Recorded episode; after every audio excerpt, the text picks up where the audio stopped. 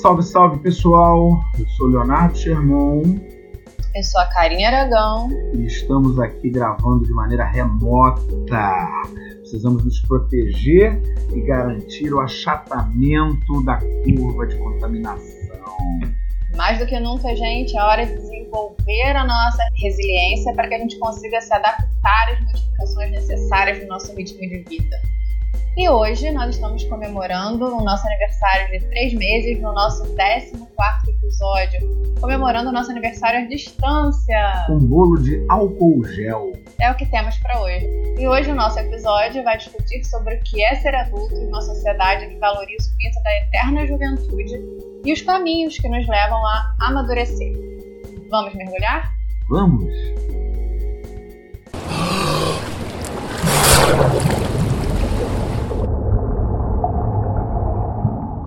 Os últimos 15 dias nos colocaram frente a diversos questionamentos.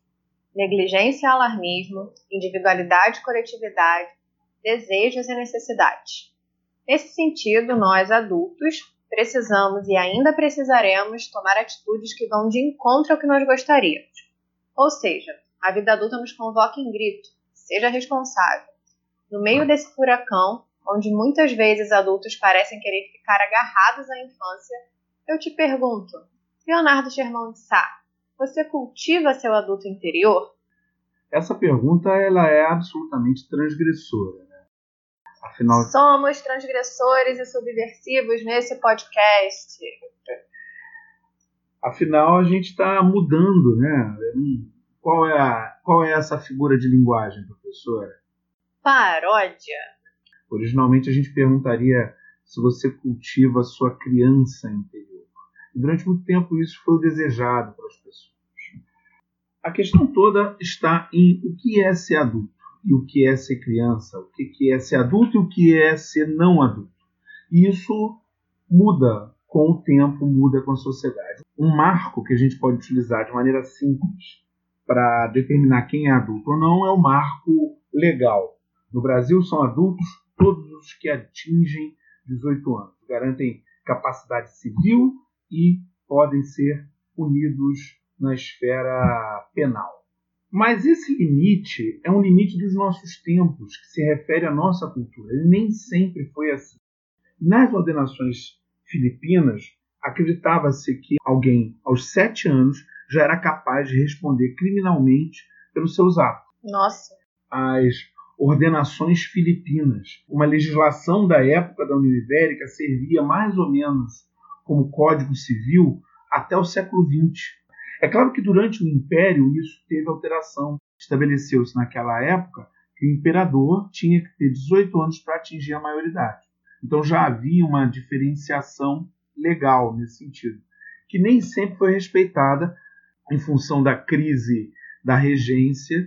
Dom Pedro II, que tinha apenas 14 anos, foi declarado maior de idade para que ele pudesse assumir o governo do país com plenos poderes ao seu dispor, incluindo o poder moderador. Então, mesmo esse marco da maioridade, ele muda de uma época para outra. Eu quero acreditar que hoje todas as pessoas no Brasil achariam um absurdo que um casal de 14, 15 anos se casasse. Na legislação internacional hoje, se chama casamento infantil, e é altamente combatido pela Organização das Nações Unidas. Mas o casamento infantil era comum na época do Império. Mesmo na República, nos primeiros anos da República, o casamento infantil era comum.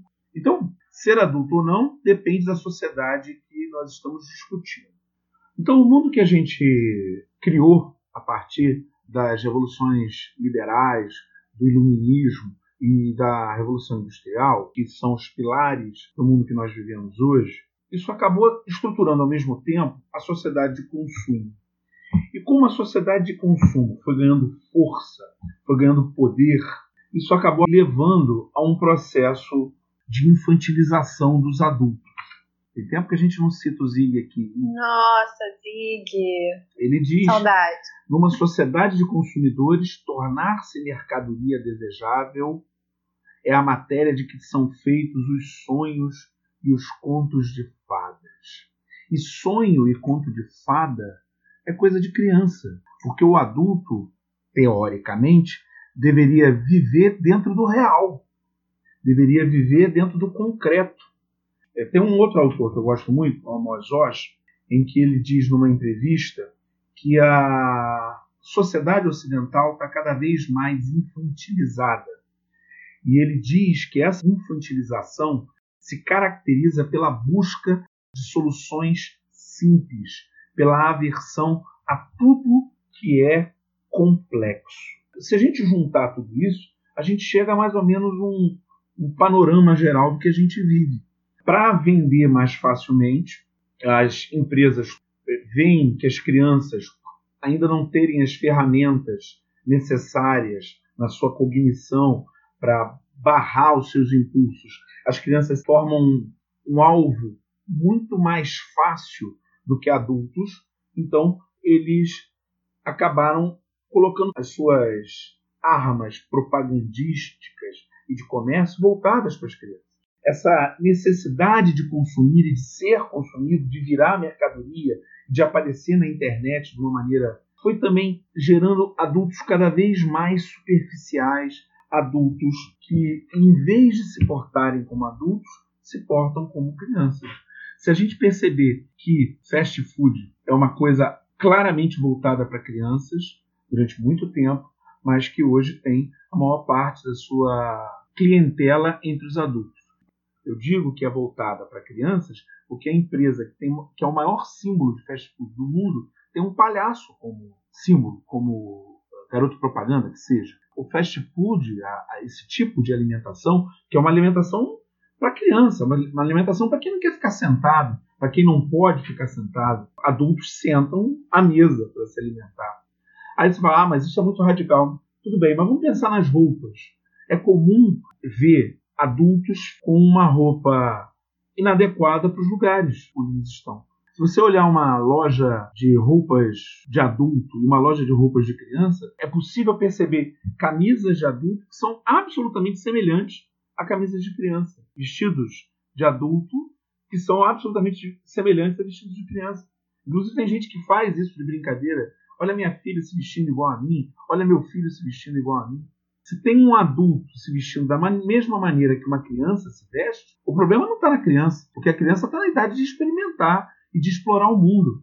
O adulto é que deveria mostrar o caminho para isso. E tem um elemento que eu acho que é o mais claramente conectado a essa questão de consumo e infantilização, que é o cinema. As maiores bilheterias são de filmes ou comédias românticas, água com açúcar, ou filmes de heróis, ou filmes de fantasia, que são assuntos voltados para crianças e adolescentes. Adultos, Leonardo Germão tocando nos meus pontos fracos agora. Bom, adultos deveriam se preocupar com coisas complexas. Um adulto bem formado deveria observar uma coisa como essa e achar aquilo bobo, achar aquilo sem fundamento, achar aquilo inverossímil demais para a realidade que ele vive. Mas nós não fomos formados assim. Nós fomos formados por famílias que viveram pós-revolução do amor. A Revolução do Amor é uma expressão do Luc Ferry.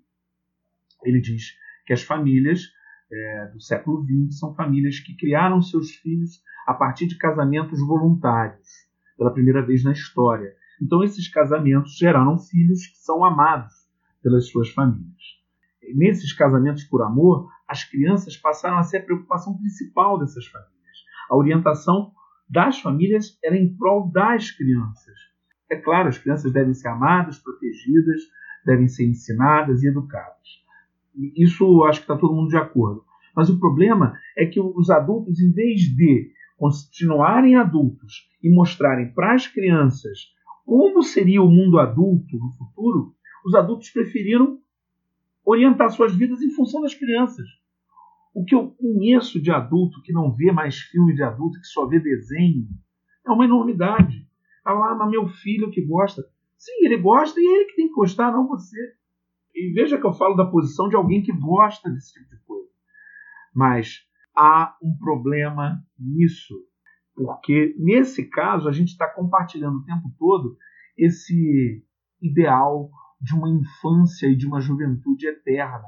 É por isso que as pessoas enfiam a cara no botox, passam a vida na academia, malhando de sol a sol, tomando todo tipo de maluquice para colocar o corpo no lugar, fazendo todo tipo de dieta esquisita. Você acha que a gente quer retardar a vida adulta? Não tem a menor dúvida. Não tem a menor dúvida de que a gente quer retardar a vida adulta. O último aparecimento que mostra isso é a internet. Agora, já há algum tempo, as pessoas cultivam o lema "Zoeira never ends". Pois zoeira ends. Olha o que está acontecendo com a gente agora. Que zoeira nisso. A gente tem que levar isso a sério. E levar a sério é coisa de adulto. Né? Procuram-se pessoas que se comportem de acordo com a sua idade, com a sua responsabilidade. Em todas as esferas, todos os lugares. Que é isso que vai ajudar todos nós a superarmos a crise que a gente está vivendo e chegarmos do outro lado com algum nível de tranquilidade, né? Se é possível falar essa palavra nesse momento. Então, dito isso tudo, na verdade, eu tenho uma criança, entendeu? Porque eu sou um adulto, eu preciso tomar minhas decisões todos os dias, e essas não são decisões fáceis. São, na verdade, decisões muitas vezes complexas e que exigem muitas vezes escolher entre dois caminhos, ambos doloridos. E você, Karine, você cultiva a sua adulta interior? Já falei aqui que você tocou em vários pontos fracos, né? Já confessei, mas ao mesmo tempo eu digo que eu acho que eu cultivo sim, e às vezes até mais do que eu gostaria. Mas eu confesso ao mesmo tempo que essa percepção é nova para mim ainda. Porque até alguns meses passados eu achava que a minha criança interior era muito viva ainda. E isso vinha do fato justamente de eu adorar, até hoje, produtos culturais destinados a crianças e adolescentes. Assim, eu já falei aqui em outros episódios do podcast que eu sou apaixonada pela Disney, né? Eu amo comédias românticas, assim, bem no estilo A Culpa das Estrelas, para todos os garotos que já amei, livros do John Green. Essas coisas realmente são muito sensíveis para mim. No entanto, quando eu falava isso para as pessoas, né, em conversas eu dizia que eu me achava ainda muito infantil para certos pontos, automaticamente as pessoas rebatem e me falam: eu não acho que você é infantil, não acho que você é criança, pelo contrário, você é muito racional. E aí esse olhar dos outros eu passei a absorver, né, a tentar entender o que as pessoas estavam querendo dizer para mim, e compreender como que eu, mesmo eu sendo tão sensível, mesmo eu adorando comédia romântica, mesmo me considerando, às vezes, uma pessoa esperançosa e adulta, idealista, às vezes, ao mesmo tempo eu conseguia ser adulta e até passar essa imagem de adulta para as pessoas. Então eu passei a me perguntar assim: o que leva a gente a se comportar como adulto? Ou quanto que a gente pode dizer assim: pronto, fiquei adulto? Porque você falou aí a questão do marco cronológico e eu super concordo com você. Eu acho que o fato de você fazer 18 anos, que é o nosso discurso, às vezes, quando a gente está lá pelos 16, 17, eu vou fazer 18 anos e vou ficar adulto, agora eu posso fazer o que eu quiser. E a gente sabe que não é bem assim. E sempre tem um adulto para falar: paga suas contas, você vive sozinha, você vai morar sozinha. E a minha percepção vai exatamente a esse encontro, né? Porque, na verdade, eu acho que o que te faz adulto é a sua postura diante da vida que está acontecendo na sua frente, né? É a sua postura diante da vida real. É a sua capacidade de complexificar a vida, como você até colocou, de ter consciência de que o mundo não se encerra na sua casa, de saber que muitas vezes a vida vai acontecer independentemente dos seus desejos, e de ter a noção de que a cada atitude sua corresponde uma consequência. Então, aquela ideia que até está num texto do Kant, que é o Resposta à Pergunta, o que é esclarecimento, ele vai falar sobre dois conceitos, né, que é o de minoridade e o de maioridade. E aí tem uma partezinha que ele diz assim: é tão cômodo ser menor, né? A imensa maioria da humanidade considera a passagem para a maioridade, além de difícil, perigosa.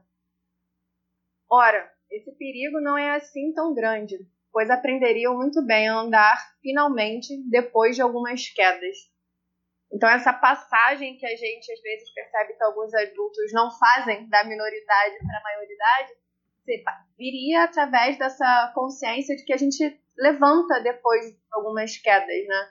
E aí, fazendo uma analogia com essa ideia do Kant, que a nossa pergunta, cultivar o adulto interior, não seria, então, assim, você simplesmente sair de casa, morar sozinho e pagar as suas contas, mas saber que essa autonomia que ele pontua como fator para que você entre na maioridade pode, por exemplo, te custar ficar um emprego que você não curte tanto assim, porque você precisa pagar as suas contas. Então, é a responsabilização, né? Às vezes você tem que ficar num trânsito que você não gosta.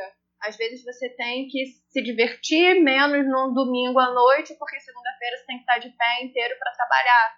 Então, eu acho que essa responsabilização passa pela sua ideia de adulto. Porque a criança faz justamente o contrário, né? A criança, ela terceiriza as responsabilidades, né? Para a criança, de maneira geral, o universo vai funcionando de maneira simplificada. Os adultos resolvem os problemas, os adultos dizem que está na hora de comer, os adultos definem a rotina. Enquanto a gente é criança, tudo bem, você está no seu lugar de criança. Mas até como você pontuou, o problema é quando a gente quer perpetuar esses comportamentos de criança na vida adulta.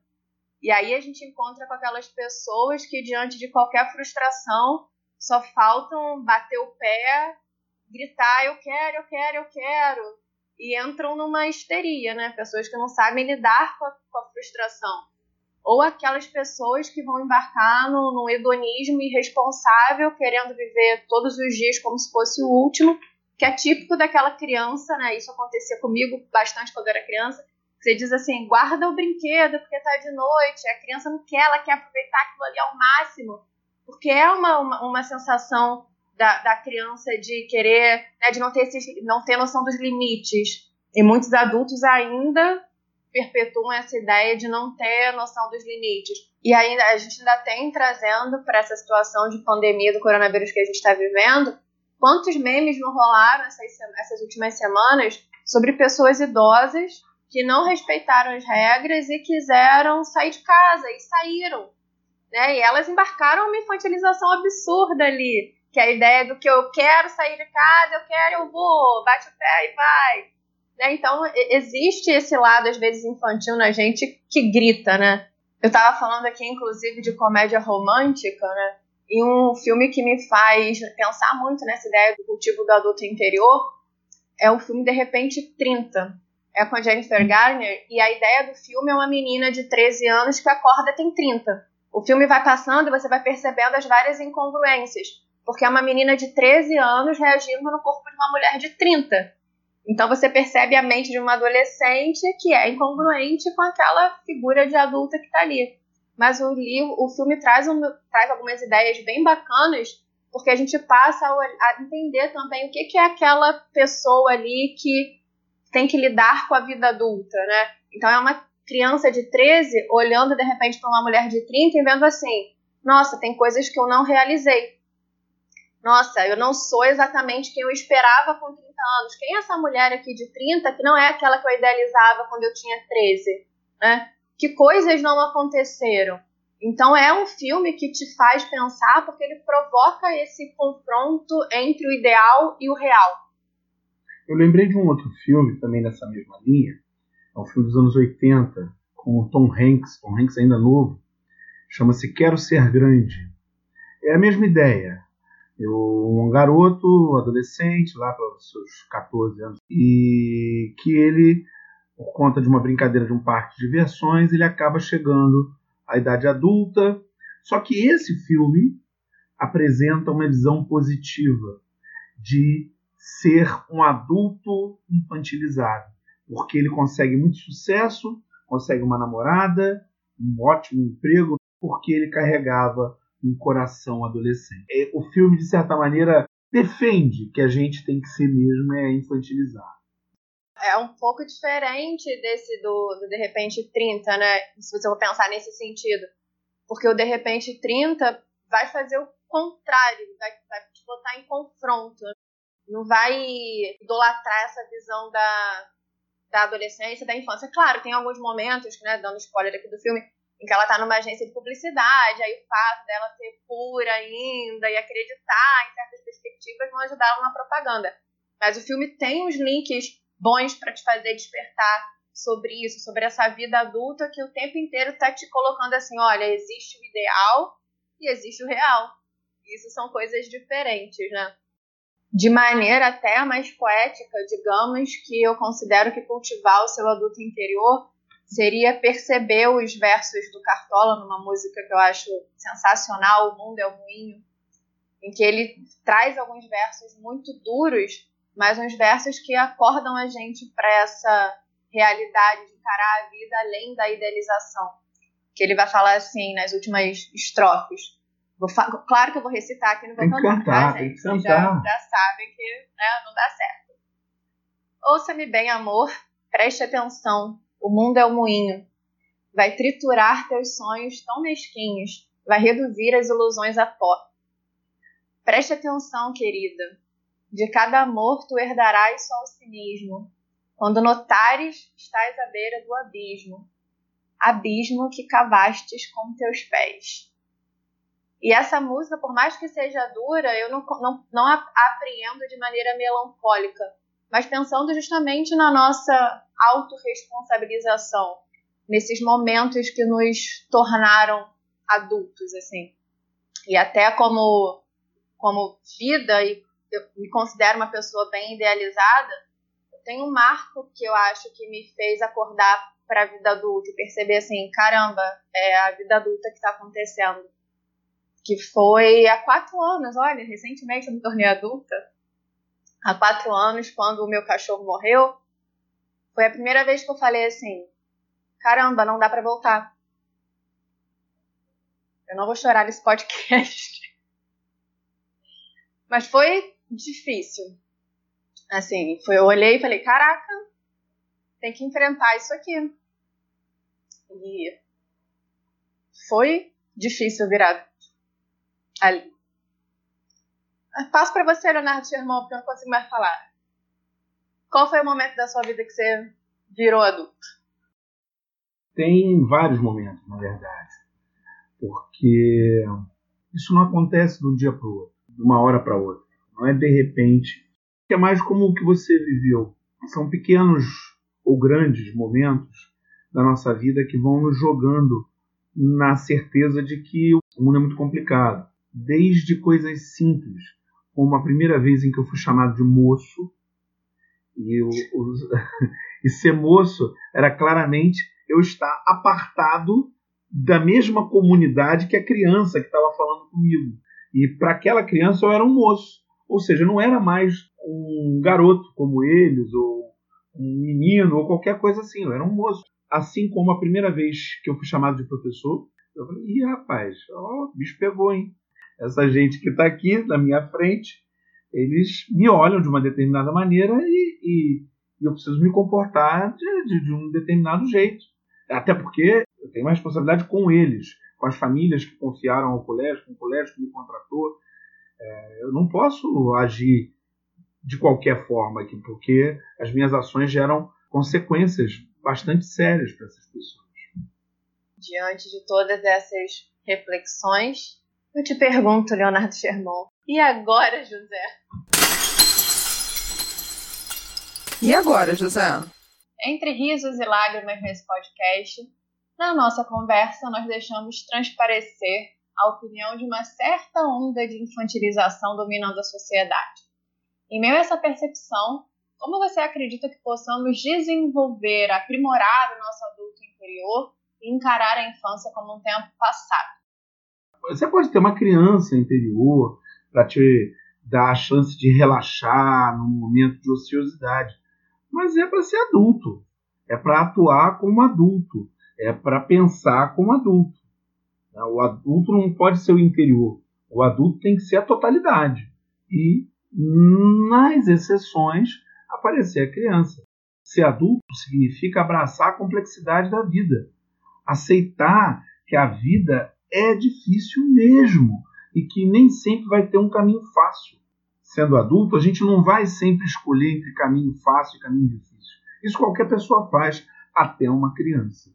Agora, na hora de escolher entre dois caminhos cheios de dificuldades, dois caminhos que vão gerar dor, dois caminhos que têm problemas, é aí que está a responsabilidade de um adulto. E quando essa crise acabar, nós todos estaremos mais preparados para lidar com isso. E teremos que assumir as nossas responsabilidades numa nova forma de pensar. Na internet, nós dizíamos zoeira never ends. Pois bem, a zoeira acabou.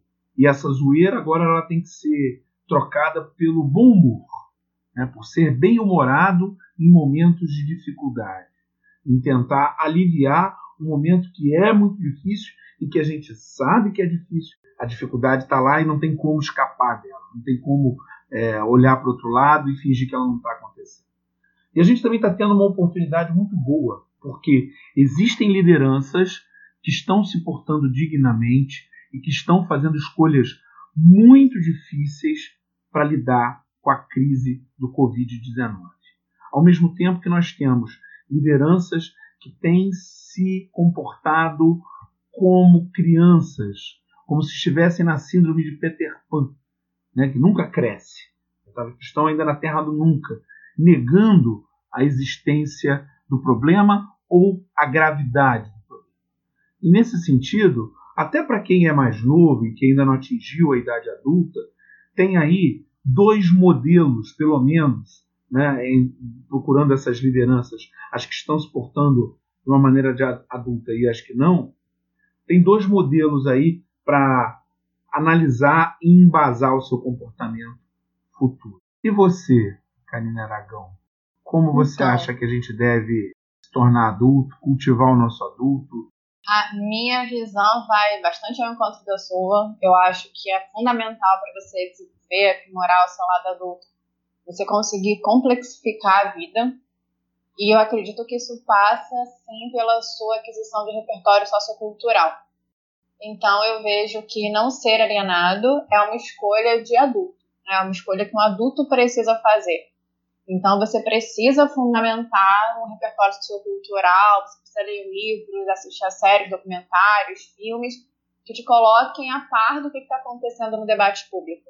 Porque você, como um adulto, precisa se informar para saber como agir, para tomar suas decisões corretamente. E isso não necessariamente torna a vida pesada, torna a vida ruim, né? Porque senão pode parecer que a gente está falando que ser adulto é um fardo. Mas não é isso. Ser adulto é você se responsabilizar por aquilo ali, pelo que está acontecendo.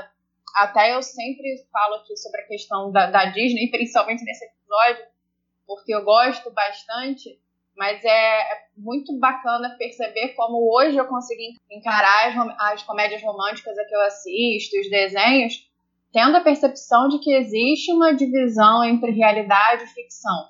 Até quando eu falo dessas comédias românticas, me vem à cabeça um livro que me ajudou muito nessa percepção, nessa tomada adulta, que foi do Alain de Botton, que a gente já citou aqui no nosso episódio sobre viagens, um escritor suíço.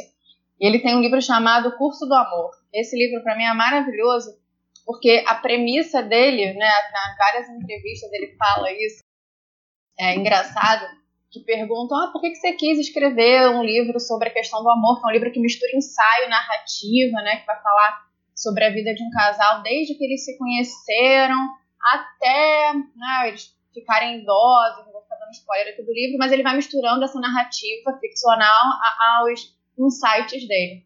E nas entrevistas ele diz que a premissa para ele escrever foi porque ele acha que o cinema acaba com o amor. Ele diz que, na verdade, o cinema não fomenta o amor. Na verdade, acaba porque cria uma idealização da vida amorosa que é irreal, né? Que nunca vai se concretizar. E agora, quando eu assisto a comédia romântica, Alain de Botton fica aqui na minha cabeça, né? No meu ouvido. Olha, isso não é real. Olha, isso não é real. Isso é só um filme.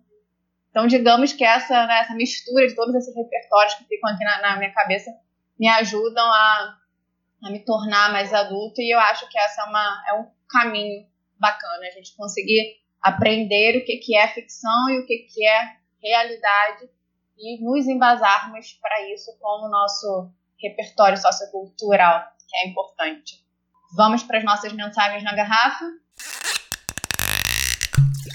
A primeira mensagem que a gente recebeu aqui é do nosso aluno querido e ouvinte assíduo, João Quintela, em que ele recomenda o livro A Peste, do Camus, Albert Camus, que é um livro que se passa na Argélia, no século XX, numa cidade, Orã, que passa por um surto, uma epidemia, na verdade, de peste bubônica, e ao longo do livro todas as questões sobre como lidar com uma coisa dessa, desde as ações governamentais, as ações dos médicos.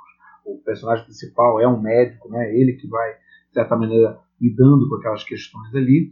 Até, principalmente, aí é que está o valor do livro, as várias reflexões que as pessoas fazem numa hora dessas.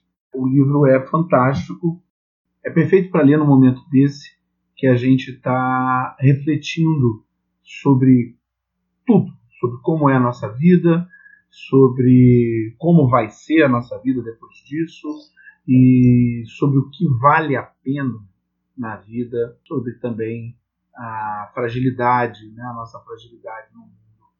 Ele citou esse livro especificamente sobre a burrice, porque no livro também isso aparece, né, essa dificuldade de entender que a minha experiência pessoal não é suficiente para dar conta de eventos que são muito maiores do que nós mesmos.